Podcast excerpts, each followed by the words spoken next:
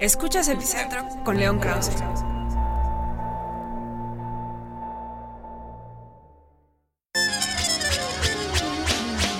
Amigos, ¿cómo están? Me da mucho gusto saludarlos. Bienvenidos a Epicentro. Antes que nada, una pequeña nota para aquellas personas que siguen este podcast desde hace ya un buen tiempo. Como ustedes saben, Epicentro comenzó como parte de la plataforma de mis amigos de Dixo, a quienes les tengo mucho cariño y profundo agradecimiento. Después de un, largo, un largo tiempo, una larga sociedad, he decidido que Epicentro se mude eh, y ahora aparezca en esta plataforma de Letras Libres. Letras Libres, la revista en la que he trabajado desde hace mucho tiempo. Este sitio de internet vale la pena quizá comenzar así. Este sitio de internet en donde ahora está Epicentro, letraslibres.com, es ah, parte de mi corazón. Y de verdad que no exagero cuando lo digo porque lo comenzamos junto con la revista Letras Libres hace pues ya más de 15 años. En aquel tiempo tener un sitio de internet para una revista y sobre todo para una revista cultural parecía pues una apuesta si no descabellada, sí innecesaria.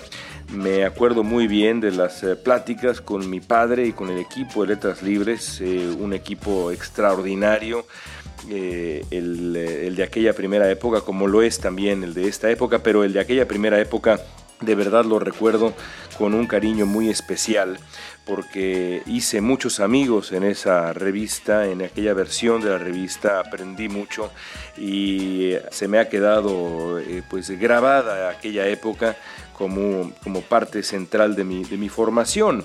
Menciono solamente algunos nombres, seguramente eh, varios de ellos a ustedes les suenan conocidos. Estaba ahí Fernando García Ramírez, estaba ahí Julio Trujillo, estaba ahí Ricardo Cayuela, estaba ahí Pablo Ortiz eh, Monasterio, estaba Julio Patán, a quien ustedes ahora conocen también en, en televisión, eh, Elba de Bernardi, Maite Amezcua, Fernanda Solórzano estaba ahí, en fin.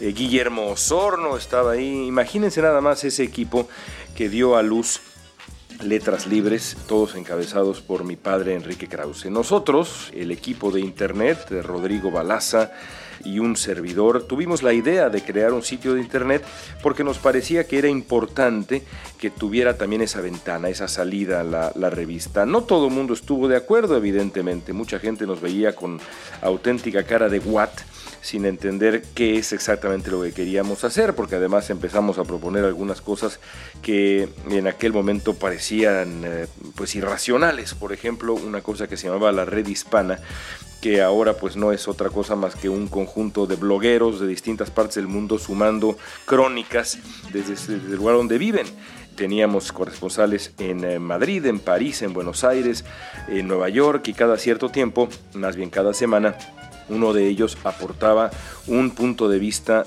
escrito desde la ciudad donde vivían. Eh, aquello que parecía una locura, bueno, ahora imagínense nada más 15 años después, pues es algo completamente normal.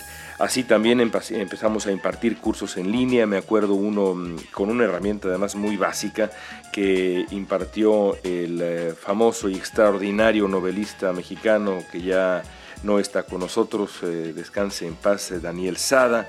En fin, de verdad fue una época sensacional. Y ahora el sitio de Internet de Letras Libres representa para la revista, no solamente en México, sino en España y en, el, y en América Latina también, y Estados Unidos, claro, la mayor cantidad de lectores pasan, como se podrán ustedes imaginar, por el sitio de Internet. Así que a mí me da mucho gusto y mucho orgullo que así sea, que esa idea que tuvimos hace tantos años ahora se haya convertido en pues la verdadera Letras Libres. Esto sin eh, demeritar, por supuesto, el, el peso que tiene la edición impresa, pero el mayor número de lectores pasa por nuestro sitio de Internet y eso me da mucho orgullo. Y por eso también es que he decidido sumar mi esfuerzo, mi podcast Epicentro, a los podcasts que ya produce Letras Libres. Así que bueno, a partir de esta semana y ya sin falta estará por acá este epicentro. Ojalá que ustedes que nos siguieron en nuestra etapa de Dixo estén con nosotros también acá en Letras Libres y por supuesto, como ya dije al principio,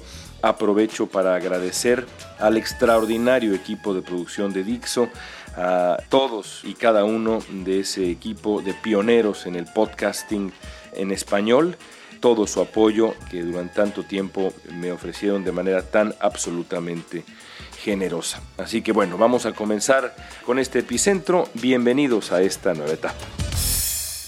Y bueno, como ustedes saben, quienes siguen Epicentro desde hace, desde hace tiempo, por lo menos en los últimos meses, y creo yo más bien desde que nació Epicentro, nos hemos concentrado mayormente en la elección de Estados Unidos, porque pues es el tema caliente, ya nos quedan nada más algunas semanas, pero en estas semanas que nos quedan vamos a poder eh, eh, platicar, vamos a poder disfrutar ampliamente, porque eso es lo que también hay que hacer, el análisis de lo que ha ocurrido, por supuesto que se vive días de tensión ante la posibilidad que todavía está presente y es innegable de que Donald Trump sea presidente de Estados Unidos, pero nos vamos a concentrar en ello de aquí a que ocurra la elección a principios de noviembre y después pues iremos virando hacia otros temas, aunque eh, si ustedes son eh, eh, escuchas de Epicentro por primera vez desde la plataforma de Letras Libres, les aseguro que ya en otras ocasiones hemos hablado de otros temas que no son necesariamente la elección estadounidense,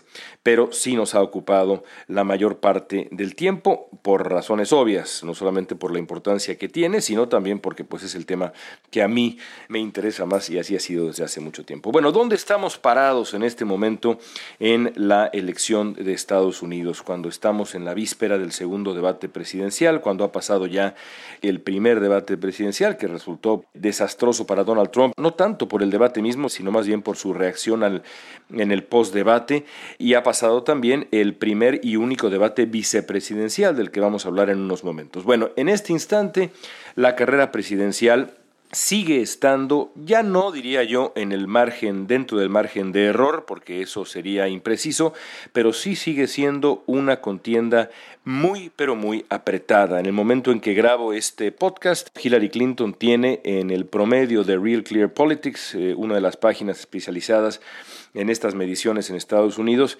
tiene un promedio de 4 puntos, 3.9, 4 puntos de ventaja en las encuestas eh, nacionales frente a Donald Trump. Pero como sabemos, en Estados Unidos lo que importa no es el voto popular, sino el voto en los estados que se traduce en eh, el colegio electoral, en donde se necesitan 200, 270 eh, votos, digamos, para ponerlo en términos sencillos, para ganar la presidencia de Estados Unidos. En este momento, de acuerdo con los mercados de apuesta, en promedio Hillary Clinton tiene, digamos, 75% de probabilidades de ser la siguiente presidenta de Estados Unidos.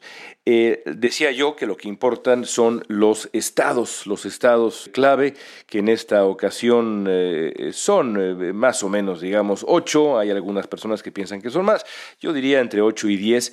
En prácticamente todos ellos, todos ellos, Hillary Clinton tiene una ventaja en el estado de Florida tiene una ventaja de casi tres puntos, en Carolina del Norte también, en Colorado, también en Nevada, que durante un tiempo estuvo en la columna de Donald Trump, tiene también una ventaja Hillary Clinton, en Pensilvania, que es un estado absolutamente fundamental, tiene una ventaja de 4.4%, en New Hampshire la ventaja ya es mayor, eh, Donald Trump, las noticias para Trump son malas en prácticamente todos los estados, estados por cierto que estuvo peleando durante buena parte de la semanas previas al, debate, pero ahora solamente en Iowa y en el estado de Ohio, que también será importante, es que Trump parece tener una ventaja.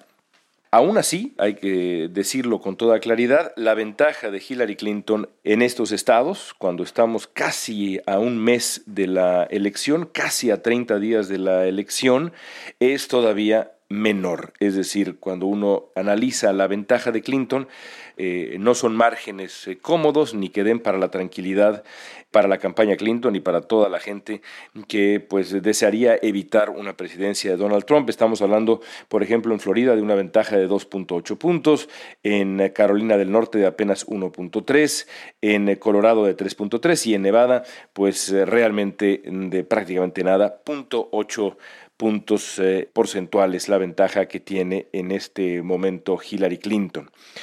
¿Qué razones hay, digamos, para aquellos que preferirían no ver un triunfo de, de, Donald Trump en Estados Unidos? ¿Qué razones hay para no preocuparse? ¿Razones para el optimismo? Bueno, creo yo que la primera razón para el optimismo es Donald Trump mismo.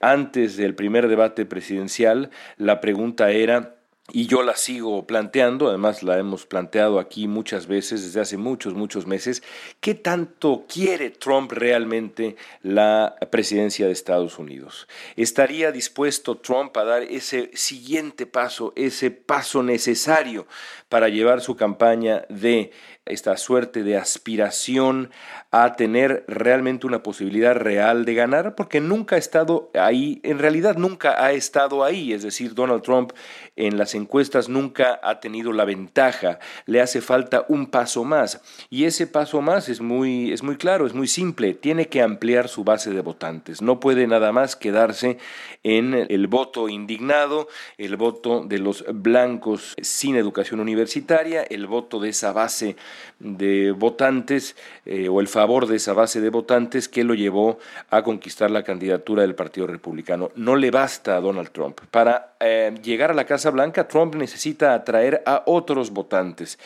Específicamente, Donald Trump necesita a los blancos con los votantes blancos con educación universitaria, votantes más educados, y a las mujeres republicanas o, más moderadas, digamos, que viven en los suburbios, sobre todo en ciertos estados eh, fundamentales de la elección, me pienso específicamente, por ejemplo, en Pensilvania, y que no consideran la posibilidad de votar por Hillary Clinton, pero que ven a Donald Trump con temor, con sospecha, que no comparten buena parte sus posiciones, por ejemplo, en asuntos incluso como la migración, y que por supuesto ven con sospecha y con distancia la posición de las posiciones personales de Donald Trump y escandalosas de Donald Trump en temas como el trato a la, a la mujer. ¿Qué fue lo que hizo Hillary Clinton en el primer debate presidencial? Bueno, le tiró a Donald Trump una serie de anzuelos. Trump picó absolutamente todos los anzuelos que le tiró al agua Hillary Clinton me recordó francamente a un niño, me recordó a, a mi hijo, y no ahora que ya tiene casi nueve años, sino antes cuando si uno le criticaba eh, los tenis que traía, los calcetines que traía o lo que decidía comer, eh, la pelea era de diez minutos. Es decir, no había manera de que dejara a mi hijo pasar un solo motivo para pelear o de hacer berrinche, como ocurre con los niños. Bueno, Donald Trump es ese tipo de persona es un hombre cuyo narcisismo es de tal calibre que no puede dejar pasar un solo anzuelo que su rival en turno le tira al agua. Así pasó en el debate, así pasó con el caso de Alicia Machado. Hillary Clinton claramente lo que intentó fue golpear las posibilidades de Donald Trump con ese grupo de votantes, con las mujeres, al sacar el tema de Alicia Machado y lo consiguió amplia y cómodamente amplia y cómodamente porque Donald Trump se enredó con el tema y no solamente se enredó durante el debate, sino se enredó después del debate. Y ahí es donde uno se pregunta qué tantas ganas reales tiene Trump de ser presidente de Estados Unidos. Porque si tuviera ganas de ser presidente de Estados Unidos, si realmente quisiera eso Donald Trump, entonces tendría la disciplina suficiente como para saber cuáles anzuelos evitar. La persona que mostró eso, por otro lado, es Mike Pence. Ya hablamos hablar de, de, él dentro de, unos, dentro de unos momentos. Entonces, la gran pregunta para el debate del domingo es, cuando faltará un mes y será la auténtica recta final de la campaña presidencial en Estados Unidos, es esa. ¿Cuántas ganas tiene Donald Trump de conquistar la presidencia de Estados Unidos? aprendió la lección del primer debate, aprendió que no puede dar rienda suelta a sus impulsos, a sus pulsiones, que tiene que ser mucho más astuto cuando trata de conquistar el favor de ciertos votantes sin los cuales no puede llegar a la presidencia de este país? Esa es la gran pregunta y será muy sencillo darnos cuenta si así es por dos razones. Primero que nada porque el formato del debate, que será una asamblea, un town hall, en donde los candidatos estarán de pie, podrán acercarse con total libertad el uno al otro. Trump podrá demostrar o mostrar un renovado respeto, pero con firmeza frente a Hillary Clinton, o podrá optar por lo contrario, podrá optar de nuevo por una actitud agresiva, una actitud que exponga esta misoginia que no cabe duda es parte de quien Trump es, pero que en términos políticos resulta peligrosísima para él, resulta enormemente dañina para él, porque no podrá de mantenerla, de mantenerla no podrá acercarse a las votantes, a las mujeres que son fundamentales para que llegue a la Casa Blanca. La otra manera de saber si Trump eh, finalmente entiende que para llegar a la Casa Blanca tiene que acercarse a esos demográficos es, por ejemplo, si saca el tema de la infidelidad de Bill Clinton. En ningún planeta del mundo, en ningún escenario del universo, es positivo para ganar el voto de las mujeres, echarle en cara a una mujer de manera pública las infidelidades de su marido. En ningún universo del planeta. Al contrario, creo yo que lo que tendría que hacer Trump es, en cierto sentido, lo que hizo ahí rumbo al final del debate, decir no por decencia, por contención natural, yo no voy a sacar ese tipo de temas personales a colación. Ya veremos qué hace Donald Trump, pero no tengo, por otro lado, ninguna duda que este debate, el segundo debate presidencial, será absolutamente fundamental porque incluso el formato da para algún momento dramático para alguno de los dos bandos que podría traducirse en un vuelco en las encuestas para Trump o en una consolidación quizá definitiva, aunque 30 días son muchos días, para Hillary Clinton. Hay muchas cosas que todavía no sabemos, hay rumores por todos lados eh, sobre, por ejemplo, el papel que puede tener Wikileaks. En Estados Unidos hay una tradición de algo que se llama la sorpresa de octubre, la famosa October Surprise, en donde las cosas pueden cambiar de un momento a otro con alguna revelación periodística, con alguna revelación de otro tipo, alguna filtración, todo puede ocurrir. Pero este debate presidencial del domingo será, será fundamental. Donald Trump, si quiere ganar, podría tomar el ejemplo de lo que hizo su compañero de fórmula Mike Pence. Y bueno, hablemos brevemente del debate vicepresidencial, ese debate que se llevó a cabo el martes pasado allá en Virginia y que enfrentó al senador precisamente de Virginia, Tim Kaine, con el gobernador de Indiana, Mike Pence, un ultraconservador que ganó aparentemente, de acuerdo con las encuestas posteriores al debate, por un escaso margen, por 48 contra 42, de acuerdo con la CNN, el debate vicepresidencial. ¿Cómo ganó Mike Pence el debate vicepresidencial? Es muy interesante analizarlo, sobre todo en función de la dinámica del otro debate, de los debates presidenciales. Primero hay que decir que Mike Pence, antes de ser político, era una figura de la radio, la radio hablada conservadora en Estados Unidos y, pues francamente, siendo yo un hombre de radio también, les puedo decir que no hay mejor manera, no hay mejor entrenamiento a la hora de tratar de, de, aprender a ser elocuente que la radio. No hay otra porque en la radio no hay otra cosa que no sea esto que estoy usando en este momento, que es la voz. Yo puedo ahorita gesticular, puedo mover las manos como lo estoy haciendo, puedo hacer gestos y muecas como la estoy haciendo, pero ustedes no la ven, no ven nada de lo que estoy haciendo, no ven esta actuación que estoy poniendo ahora en escena para ustedes porque aquí no hay video, lo único que hay es mi voz. Puedo acercarme al micrófono o alejarme del micrófono, pero no hay ninguna otra cosa, puedo modular lo que estoy diciendo, meterle pausa, no hay más. En fin, Mike Pence aprendió el arte del debate, el eh, arte de la elocuencia, el arte de la persuasión, eh, justamente en el radio y eso se notó claramente. Pence tenía como eh, objetivo central mantener la calma, permitir que su rival cayera en la misma trampa que cayó Donald Trump, es decir, que el que se mostrara con menos templanza y menos tranquilidad no fuera él, sino fuera Tim Kaine, el candidato vicepresidencial de Hillary Clinton, y sobre todo Pence entendió que a pesar de que también la historia se cuenta después de que termina la obra de teatro, la que importa es la obra de teatro más que ninguna otra cosa. En esta época, por supuesto, eh, los comentarios posteriores son quizá casi tan importantes como lo que ocurre en escena, pero nunca será tan importante como lo que ocurre en escena. Es decir, Penn sabía que la cantidad de gente que veía el debate es por naturaleza superior a la que puede seguir este o aquel otro análisis posterior y por lo tanto decidió que la estrategia, y es una estrategia eh, pues digamos muy cínica, por supuesto que sí, que lo ideal era mentir. Lo ideal era decir que todo lo que en su momento sabemos todos dijo Donald Trump sobre este o aquel tema, desde, eh, desde los mexicanos eh, violadores y ladrones y asesinos, hasta las mujeres, hasta Vladimir Putin, todo había que decir, eso no fue lo que dijo, eso no es verdad, senador, eso no es verdad. Es decir, Pence manipuló la verdad, mintió frente a la audiencia, sabía que estaba mintiendo, para suavizar la figura de Donald Trump y hacer la figura de Trump mucho más presidenciable. ¿Es cínico? Sí. ¿Es hipócrita? Sí. ¿Es mentiroso? Sí. ¿Es eficaz? Pues uno imagina que también es eficaz. Sobre todo si del otro lado se tiene a un rival que decidió que, a pesar de tener la ventaja, lo ideal era salir a atacar, a veces de manera ligeramente histérica, como hizo interrumpiendo, pues muy al estilo Donald Trump, una y otra vez a su rival, en este caso a Mike Pence, el senador Tim Kaine. Para mí fue un auténtico misterio el hecho de que Kane haya optado por salir a atacar de esa manera, a interrumpir de esa manera, porque eso le dio la posibilidad a Pence de decir, oiga, senador, ¿por qué está usted, acá, usted atacándome así? ¿Por qué está usted atacando así a mi compañero de fórmula, el señor Trump?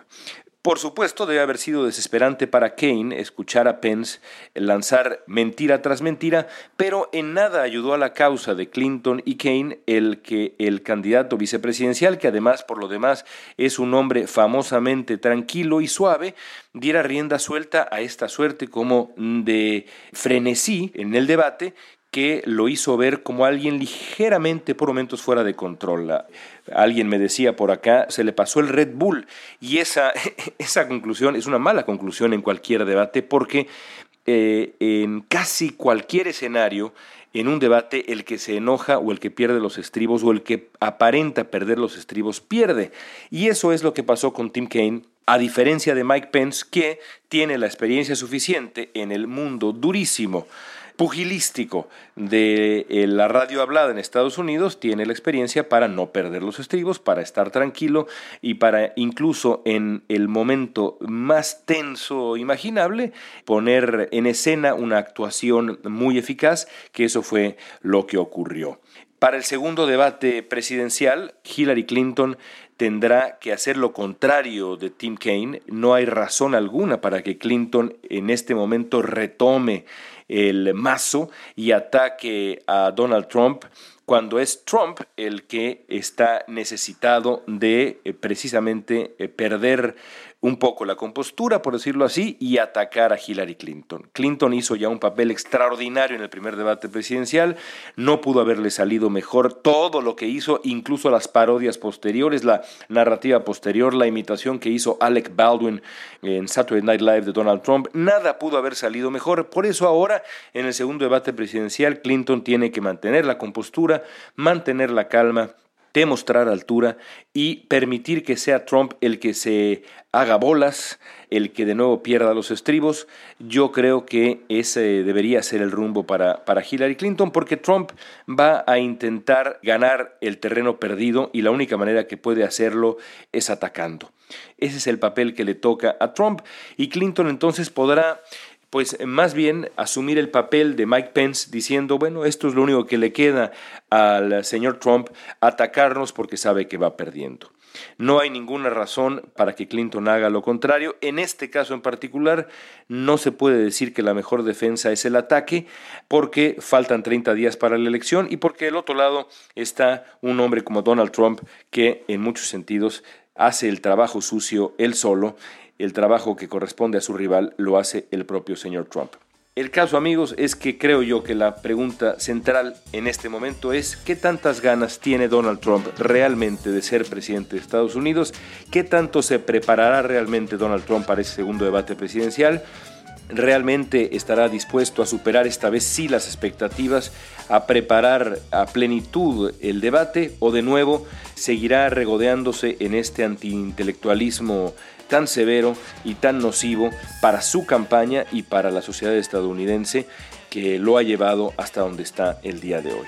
Lo platicaremos la próxima semana. Gracias por acompañarnos en este primer epicentro en Letras Libres.